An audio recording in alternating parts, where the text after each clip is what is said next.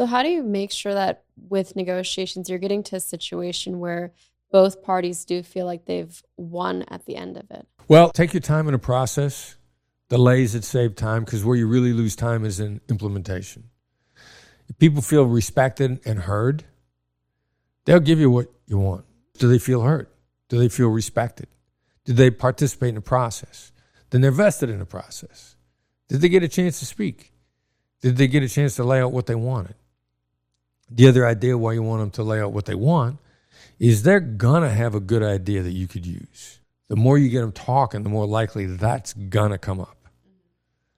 And if you're the one making the pitch, if you're the one explaining, even if your value proposition is dead on, you haven't found out what their great idea was that could make you even more money.